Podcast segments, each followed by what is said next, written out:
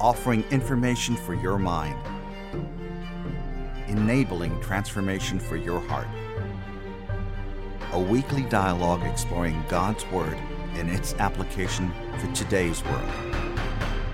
Sabbath School U.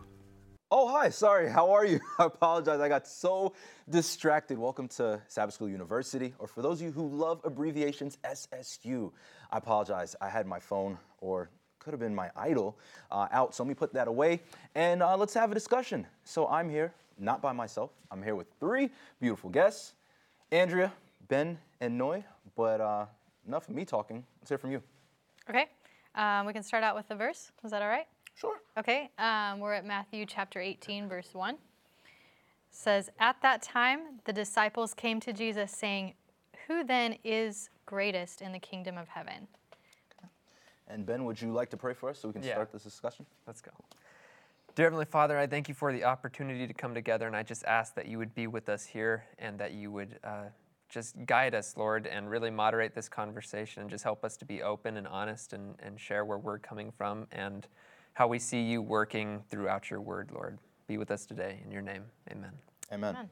All right, today's world, I mean, we have idols everywhere. Maybe not necessarily the idols that are uh, golden statues, uh, you know, or I don't know, these monoliths, monolithic images that we had to bow down to or worship, but there are idols all over the place.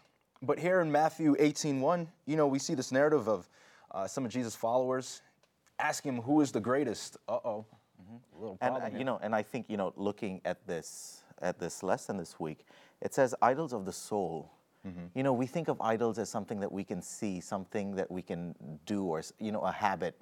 But a lot of times we don't realize that some of the biggest idols that we have are those, you know, either of characteristic or opinions or you know, belief structures, mm-hmm. and sometimes that is what can keep us separated from God. Very interesting. So, idols of the soul. Anyone else like to expound on that? Um, I hope I'm not like jumping over to you know conclude our lesson today. Yeah, let's not conclude too early. I'll try not to do that. But it, that what you said made me think um, that at the end of the day, it's it's yourself. You know, idols is just basically something that comes from yourself, whether that's pride, whether that's whatever. It seems like that's where it stems out of, Right. rather than God, obviously. Okay. Well, yeah, I, mean, I think idols, uh, when we look at the ancient world and we say, oh, they had problems with bowing down to graven images and that sort of thing, we can kind of say, oh, we don't, we don't have that problem anymore as I browse Facebook constantly, or I'm, I'm making my own idols, I'm choosing my own things that I'm putting above God or ab- above the relationships that I need to cultivate. And um, I think that's, I mean, idols of the soul is is really a good overall comprehensive description of something that we deal with that isn't antiquated. It's very real and very prevalent today. Hmm. Okay. One of the things you know we struggle probably the most, and if you continue reading the verse from there, I know the memory verse is 18 verse one, mm-hmm. but if you continue reading on, uh, you will see you know Jesus says you know unless you change and become like little children. This is in verse three. Hmm. It says unless you change and become like little children, you will never enter the kingdom of God. And we wonder you know what is it about what is special about children? In verse four, he says, whoever humbles himself like this child is the greatest in the kingdom of God. And so, you know, some of our idols sometimes is, you know, thinking of too much of ourselves and not realizing that, you know, we need to depend on God or, you know, compared to God, we're not as big as we think we are. Hmm. And I think Jesus was very smart here because, you know, the way the disciples phrased this question, they were like, so Jesus, huh? You know, like, who- who's the greatest in the kingdom of heaven? But Jesus was smart, and, and he's done this um, so many times in the New Testament where he looked directly uh, through to the person's heart, and he knew exactly what um, they were thinking. And so it's funny that you say that where in verse 4, and we're talking about Matthew 18 here with idols of the soul, uh, therefore, whoever takes the lowly position of this child is greatest in the kingdom of heaven and whoever welcomes once this child in my name welcomes me. He was talking about humility. You know, so there are a lot of times where we're dealing um, with with idols, and one of those idols could be pride. You know, are there situations in the Bible maybe where someone dealt with pride before we bring it to ourselves? Any situation there? Someone had pride as an idol that comes to mind? Well, there's a bunch of them. I'm thinking of Lucifer. Okay. Um, you know, the original fall. Oh yeah, he's pretty where- famous for that. Yeah. Um, then again, Nebuchadnezzar. Yeah. Yeah. So- David, David. in a sense Oh, as well. oh, A start- starting with the good guys now. Saul. Yeah. Uh-huh. so- Jonah, absolutely. Jonah. Right. Okay. Yeah. So some of the names are starting to pop up, and these, you know these are famous people in the Bible struggling uh, sometimes with pride. Uh, what about us now? I think that's exactly. Um, it's so interesting how pride seems to be where it all starts from, and I think at that point that obviously reflect you know reflects in your relationships, and um, a lot of times if there's a breakdown in how you are. Um, interacting with people it, it comes down to pride and so if someone hurts you if someone offends you um, you get stuck with that and um, jesus talked about that in uh, matthew chapter 18 verse 15. And I, I just think this is really interesting. Um, I'll read a few verses here, but we'll start with verse 15. Okay. Uh, it says, Moreover, if your brother sins against you, go and tell him his fault between you and him alone. If he hears you, you have gained your brother. But if he will not hear, take with you one or two more, that by the mouth of two or three witnesses every word may be established. And if he refuses to hear them, tell it to the church. But if he refuses even to hear the church, let him be to you like a heathen and a tax collector. Um, so Jesus outlines this process of how to take care of, you know, if someone offends you. Um, and later on, he goes and he talks about, you know, uh, Peter asked him like, well, what about forgiveness? You know, the other side of things. And um, I was thinking about this because uh, both sides, it has to do with pride. And um, for me, like asking for forgiveness is pretty hard. I mean, that's obviously really humbling. Right. But I was thinking, why is it, for me, it's even harder to go ahead and go to someone and be like, hey, you, you hurt me. Like you did something wrong. And not only, like, it's not like Jesus says, like, that's okay. He's like, you go to that person, and if they don't listen to you, you get somebody else. And then if that doesn't work, you take it in front of the church. Like that's kind of embarrassing to admit to everyone that like this person offended me, they did something wrong. But I think um, it, it shows your vulnerability and your humility to be able to do that, and it's important to be able to preserve relationships, and that you're, you're keeping God um, at the forefront rather than than yourself. Sure. Yeah, sometimes we are too proud to admit that we can get hurt, Mm-hmm. or you know, or that we were offended. We want to believe, or we want others to think, you know, we're invincible, we're strong, we're doing okay, and it's you know, it's it's hard to admit to other people that we've got struggles too. Right. And I don't know if that's just me. Like, is it harder for other people to ask for forgiveness rather than this? Is that just, I don't know if that's just me, but. I mean, it's happened with me. I remember I had a story in high school where my father would give me two bucks. Not that he was cheap, but you know, mm-hmm. he gave me two bucks every day to get lunch. And I remember we had gotten in an altercation earlier that morning. And I felt like I was right, and I did not want to say I'm sorry. Mm-hmm. But then again, I didn't want to be that one broke guy, you know, come lunchtime. Right, yeah. And so right before I, you know, was gonna leave for the house, I turn around, go to the bedroom, and I was like, Dad, oh, man, I'm sorry, I'm so sorry. And so he thought about it for a little bit. He's like, all right, and he pulls out two wrinkly dollar bills and he gives it to me, you know. And so I thought about, it, I was like, man, you know, I could have almost made an idol, uh, my pride an idol. And if that happened, it would cause me to fall, and it would cause me to, you know, remain hungry for a good amount of the day. Uh, but doesn't it? c- Couldn't this even happen in in our church? You know, in some cases. Absolutely, and you know, I think, you know, a lo- what's important about this passage here as well. If you look at verse 15, mm-hmm. it tells us the reason for, mm. you know, for reconciling the difference. It's a lot of times we'll do it to prove that we are right, mm-hmm. but you know, verse 15 over over here says, if he listens to you, you have won your brother. Mm-hmm. You have gained a brother. Mm. Yeah. And so the, the reason or the purpose behind this is keeping that relationship going. It's not to prove that you were right, not to prove that you were stronger or superior. It's to prove that he's your brother, you're on equal terms. Hmm. Yeah. And how are we able to do that though? What, you know, whether it's offer forgiveness or whether it's, you know, admit that somebody hurt us, what is it that enables us? Yeah, that's the hard part. Well, and I, I think the relationship is a crucial part because it's the fact that the person, the individual that did something wrong to you, is introduced as your brother. You have, you already have a relationship with that person, and you should be willing to strive to maintain that relationship. And you see, even at the end, um, the last verse, uh, Matthew 18, verse 17, he says, "And if he refuses to hear them, tell it to the church. But if he refuses even to hear the church, let him be to you like a heathen and a tax collector. So that relationship has changed. But one thing that I think is really important, and I don't want to kind of let this go by the wayside, is that just because that individual is now a heathen or a tax collector, God asks us to hmm. reach out to those people too. So mm-hmm. the relationship may have changed, but the relationship does not go away. Mm-hmm. And so I think that that's where you see the value is that you don't want that person to go from a relationship like a brother to something that close, something that's blood tied. You don't want to see it go from that to being someone outside of the fold, someone that's in in the view of these people would have been an outsider or someone looked down upon. You know, if you love your brother, you'll do what you need to do. Right. Hmm, That makes a lot of sense. And I, well, just one other thing too is I think that's where we look at Jesus, um, and and what he was willing to go through for us on the cross. Like if if he can do that for us, um, when we were able to really put ourselves in that situation, understand that, it, it gives us. You know, it seems kind of silly, like if we can't offer that forgiveness to somebody else, or if we can't humble ourselves enough to, you know, say you hurt me.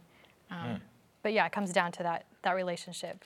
That makes a lot of sense. Relationship, continuing to be humble. I mean, for some of you, if you're just joining us, we are uh, here at Sabbath School U talking about idols of the soul and how some of these idols can be detrimental. Sorry, all idols in a sense can be detrimental uh, to our heart, to our spirit, to our mind. And how do we focus on, you know, the true, true um, being or creator we're supposed to worship, which is Christ. You know, and you, we're talking about relations over here. You know, we're calling, you know, the person that sins against us a brother. And I think that a lot of times is, you know, where our problem starts because we like to think of ourselves um, perhaps, well, it was a problem in the Bible as well, you know, where the di- disciples kept asking God, you know, who's going to be the greatest in the kingdom? Who's going to be, you know, higher than the others? We, we wonder about that too, you know, in our church. Who's the greatest in our church? Whose role is it to go and seek forgiveness or who must mediate? Am I being the bigger person when I go to them? And I think that's, you know, that's not the issue over here that Jesus is trying to tell us. And sometimes that's our idol. Um, in Matthew chapter 20, it has a story of the parables. It has a parable of the workers in the vineyard. All right, give us a little bit of time. We're going to Matthew chapter 20 here. Okay, and, and the verse? Well, I, I mean, it goes from verse 1 to verse 16. Okay. where, where the landowner goes out and gets workers at different times of the day. And he brings them all back in, and you know, some work for six hours, some for four, some for 2 mm-hmm. But at the end of the day, you know, they all get paid the same. And you know, the line that we always go to, verse 16, and we love this because it says, "The last will be first, and the first will be last." Mm-hmm. And a lot of times, you know, with this relational thing, we think, let's go last. That way we'll be 1st mm-hmm. But we're still thinking in a hierarchy. Mm-hmm. Well, I, I think that's uh, that's definitely an idol that we can have too of, of making ourselves kind of a. We almost get a savior complex and be like, oh well, I'll I'll be the one that makes the first move. And we kind of had we kind of take ourselves to this point where we think we've done everything that we're supposed to do and and that we're um, we're therefore good people. I want to I want to look actually on that same topic at um, Matthew 19. Matthew 19, uh, verse verses 16 through verses 16 through 23. Okay. And I'm just going to paraphrase this. Basically, this rich young ruler comes to Jesus and he says, What do I need to do? What do I need to do to inherit the kingdom of heaven? Sure. He said, What, what, what, is one, what good thing shall I do that I may have eternal life? And so Jesus says, Okay, well, that's easy. I mean, keep the commandments. And the guy says, Which ones? Which is mm. weird because commandments, I, I feel like that's a pretty encompassing mm-hmm. statement. But, anyways, he says, Which ones? Jesus lists them off. He says, You shall not murder, you shall not commit adultery, you shall not steal, you shall not bear false witness, honor your father and your mother, and you shall love your neighbor as yourself. And the young man said to him, All these things I've kept from my youth. What do I still lack? And Jesus said, If you want to be perfect, go, sell what you have, and give to the poor, and you will have treasure in heaven, and come, follow me.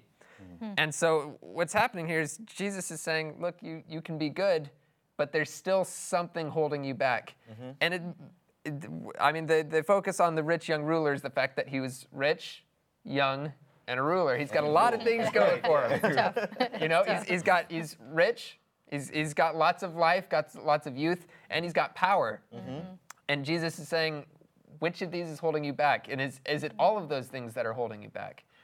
And yeah, so Ben, I mean, you are you're hitting the nail on the head. But I mean, like that same narrative could be applied to all of us. Mm-hmm. You know, oh my goodness, but I go to church all the time. You uh-huh. know, I one out of every ten minutes of my life is in church. I give everything. Uh-huh. But God is like, but there's one thing you still lack. Uh-oh. Uh, you, you were going to say So, something? yeah, I was going to say, you know, the question that this guy is, this rich young man is asking is probably the same question that a lot of us are trying to analyze. How much can I keep for myself and still be saved? Yeah. I don't. line? Yeah, how much is enough? Yeah. Um, or you know, what can't, you know, or perhaps you know, make it more personal. What is it in my life that I'm not willing to give up to follow Jesus? Yeah, or that you feel like sometimes you don't even realize until you you realize that you're fighting for it or that you're trying to preserve it. Like just like okay, you can have it, you can have this a little bit more, a little bit more, but at some point you realize, you know, you're hanging on. That's true, it's true. No, Noy makes a great point. From time to time, you know, I'll sit in my house uh, just quiet, and I will scan um, the living room or wherever I am at that time, and I'll ask God, I say, God, is there anything, is there anything in this uh, house or in this room that I feel like I can't give up for your sake? And I really have to look. And, and honestly speaking, I, I actually feel free. I'm like, oh, there's nothing there right now. And, and I'm the same way with like material stuff. Like I'm like, you know, you can flood my house, and it, it's sad, but it's not a really big deal for me. But when I was reading this, um, I was thinking, you know, what about what people think of me or, or opinions or you know sometimes it's the person that we're trying to please the most um, or there's a certain person or position that we think is going to offer us um, you know satisfaction if we can just get that person's approval and we end up becoming slaves or, or really we're worshiping um, that person on the other side, we can make an idol even of our on our own positions. You know, there might be positions that we love and adore, and we'll do everything to keep, not give up. So, You know, and, and I was going to get there. It's easy for us to identify material idols that we can see, but a lot of times the things I'm not willing to give up are the things that I cannot see. Right You Right. know, my lifestyle, you know, perhaps a particular style of worship or, um, you know, opinions that I have. Those are so much harder to give up. Absolutely, and I think uh, I think you make a good point there, Noy. And actually, you see this even in um, in verse 27 of Matthew 18. Matthew, I'm sorry, Matthew 19, verse 27. So they've just watched this. The, the the disciples have just watched this unfold with the rich young ruler, and basically he gets told, you know, you, you I don't see how you're going to uh, get eternal life without giving away these things and the rich young ruler leaves sad and so peter peter answered and said to him we have left all and followed you. Therefore, what shall we have? And that's an excellent point is that we are so, it's so easy to, to look at the things, the material things of this world and be like, okay, well, obviously that's, that's not holding me back. If I, if I had to give up TV for Jesus, that, that would be okay. Mm-hmm. But how often are we, are we saying, okay, well, I don't have anything that I need to give up, but is, is there anything else? Is there anything not physical, anything unseen that that is holding me back? Yeah, and I hmm. think sometimes we that's where God's grace comes in and allows, you know, some mm-hmm. of those good old tests that bring that to surface because sometimes we don't. We think we're doing pretty good. We have nice people around us and we have, you know, we're doing pretty good at our job and so we think we're we're great until he allows some of those things to challenge and bring those things to the surface and then we can realize pretty fast. And as, as I think about the story here, and you know how everything, I mean that we've been reading today, seems to talk about you know equality among you know believers, brothers. Mm-hmm. I'm wondering if Jesus' message to this rich young ruler was, "Do you not see the difference between you and your brothers? Hmm. Hmm. Are you not troubled by the big gap between you and your brothers? You're not supposed to be this way. You're supposed to be equals." Well, and if, and if you think Jesus' whole point is to invite him to be his follower, what did Jesus do? I mean, he gave up heaven to Yeah. come down to earth. And if this guy can't give up his little pearls, you know, or whatever it is, And you know, it's awesome because Jesus says, you know, give that up and come follow me. That's actually pretty. Uh, that, that's a great reward right there on mm-hmm. itself, uh, on in itself. yeah. It's true. I- Yeah. and I like how you phrase it. It was like, give up, come follow me. And it's not like Christ was like, all right, well, come follow me and you'll get this mug, or come follow me and, you know, I'm going to give you a $100 million. You know, it's just like, this is like, come follow me and, you know, uh, and experience the joy um, that you will have by following. Experience that. So, And that, that, that was his question. What must I do to have eternal life? And Jesus is one upping his request. Not only will you get eternal life, you get to be part of the mission. You're going to be my follower. You're going to do what I do. And I think the rewards, you know, for what he would have to give up uh, far outweigh the Outweigh. sacrifice. And I, I think I think the reward is the relationship. It's like what you said. I, uh, you can look at eternal life, but I like to think that even if eternal life weren't on the table, the relationship with Jesus would be enough hmm. to give up everything that this world has to offer. Just the chance to experience God would hmm. be would be worth it. And the opposite. I mean, if you had eternity in a nice place without Jesus, would it really be that awesome? I mean, Yeah, probably not. That's huge. Coming mm-hmm. back to relationship and everything we've been talking about, idols of the soul. And I think sometimes uh, idols of the soul is you believing you have everything you have ever wanted, but it coming at the cost of you having that relationship. You know, I, I mm-hmm. you know, I've had developed some great friendships in college. And I realized, you know, after a while, if I haven't talked, you know, to some of my friends over a long period of time, I really start to miss them. And as guys, it's harder, you know, telling them, like, you know, Yeah. I miss you, bro. I do. You know, it's, it's really hard to do that. But but one day I was like, I re- you know, I, I hit them up and I was like, guys, you know, I miss you guys. And and more than that, I actually love you guys. I genuinely miss the time we had together. And I think we were all craving that, and we all eventually admitted it at the same time. And there was such freedom in that. There's so mm. much freedom in relationship and freedom in love, and that's what God, I think, was trying to show us. Mm-hmm. Yeah. I mean, you know, when we talk about friends getting together, I remember, you know, when I was in school and we had friends, there was never any debate between us about who was better than the mm-hmm. other. Mm-hmm. There was never a debate, you know, who's the leader of our crew, who do we have to, you know, get approval for the things that we do. And, you know, I think the verse that we go to, the last will be first and the first will be last, is probably more accurate, you know, in a setting like that, where we would read it as the first will be the same as the last, mm. the last will be the same will be the same as the first, and it's not a line of who's in front, but just the fact that everyone is side by side. Mm. Oh, that's beautiful. God takes this hierarchy of position and placement and steamrolls it mm-hmm. and says everything that you know down here, it doesn't make sense up there. Yeah. So whatever letters you might have at the end of your name, mm-hmm. whatever position you might have in your organization, that doesn't exist up there. Mm-hmm. Right. There, it, you're you're on the same playing field. I love it. I love it. True. So yeah, like I said, continuing talking about idols of the soul, uh, you know, being product products of our environment. How does our environment sometimes play a role in you know how we might idolize certain things or dealing with this idol, idol of the soul, war of the soul kind of aspect? How does our environment play a role? I think uh, you know, at least you know, in our, the life around us, a lot of times we believe that we should get something in return for something that we give, and we must be properly, adequately compensated for our sacrifices. And so, you know, everything that Jesus does here does not make sense to us. You know, I think the hardest part about us following Jesus is what do I get in return? That's true. I think also environment uh, makes me think of culture, and I think different cultures value um, or maybe idolize different things differently. So maybe for America, for for some, you know, for example, like if there's someone who lives out in the country and they're just used to whatever, um, and then they move to a more urban area, and all of a sudden every everybody around them values stuff differently, um, maybe appearance differently.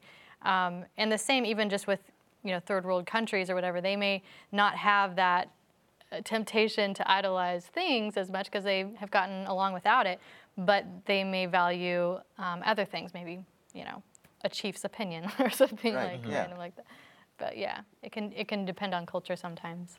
That makes sense. Hmm, So, uh, in our culture, it may not necessarily be a, a chief's opinion, you know, as uh, Andrea stated, but uh, you know, definitely some other things. You know, like phones. You know, for instance, I know we started off the show with um, me and my phone. You could spend so much time in your phone and not realize that it's an idol.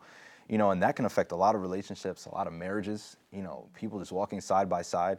Uh, one author, I think her name is Sherry Turkle. She wrote a book called Alone Together, and how you know there are a lot of people that spend so much time with technology or in their devices, you know, in social places that they don't realize that even though they're in community, they're really alone. And it's like, how do we solve that? Because we're creating, we're actually creating idols without realizing it. Yeah, that is true. And do we recognize? I'm just thinking of how else do we recognize idols? I guess um, what we spend our money on, what we spend our time on. I don't know if there's anything else, but do we spend our energy on? energy. Yeah. Yeah. Makes a lot of sense. Yeah. We're uh, slowly coming down, you know, uh, to the, the end of this discussion. So let's kind of bring the plane down just a little bit. Again, talking about idols of the soul, we were talking about the disciples and how they were arguing over position and who's the greatest in the kingdom of heaven. We were talking about a rich young ruler. What did he have to give up to receive uh, the kingdom of heaven to inherit eternal life? Any uh, uh, thoughts as we wind down this discussion on idols of the soul? I think for me, the most important thing, you know, in seeking a relationship with God is to realize that sometimes I myself am what's keeping me from God. That I'm the one. There may not be, you know, a physical idol that I can look at, but my opinions, my, you know, what I think of people or what I think of religion, perhaps even my religion and my faith is what's keeping me from God. Mm-hmm. And I must learn to be able to give all of that away and surrender everything to God to follow Him truly. Mm-hmm. That's deep. Deep. It's it's always incredible to me. I mean, following Jesus should be the easiest decision. It's just absolutely a no-brainer what you're giving up versus what you're getting with the relationship with Jesus. But it's just it's it's really easy to just choose your own thing, you know. And I don't know. It it does take uh, a, an intentional effort. Yes. And you have to be intentional about seeking mm-hmm. Jesus. Very intentional. I love that. Um, Andrew? Yeah, I just um, I think there are times when we recognize that there's an idol because I think half the battle is maybe recognizing that we might have something that's in front of God, in front of Jesus. Um, but there are times when I think we recognize it, but we don't want to let it go. Um, and for me, I think the most important thing is is to look at Jesus. Even if I realize that and I'm like, okay, God, I don't know what to do about this because I don't want to let it go. Um, but when I look at Jesus, when I ask for that help, and I see His example, um, it inspires me, and um, I just realize like if He could do all of that and give it all up, then I should be able to as well. Yeah. And you know, I, I think you know, in realizing what our idols are, the easiest thing to do would be what the rich young ruler did: is to go to God in prayer and ask Him, "What must I give up then follow be you?" willing to follow And through if He yeah. asks you for something that you don't want to do. That makes a lot of sense. Yeah. Let's all be willing to give up everything. Andrea, Ben, Noy, I don't want to give you guys up. At least not yet. but thank you so much for being on our discussion. And thank you for joining us. If you would like to see more of the show or even contact us, visit sabbathschoolu.org. That is sabbathschool, the letter U.org. Remember, the goal of this Bible study is for information and transformation. It is for the head and for the heart. Check us out. Stay with us. Continue to, to, to, to study with us. We want to hear from you. I'm Elroy Byam.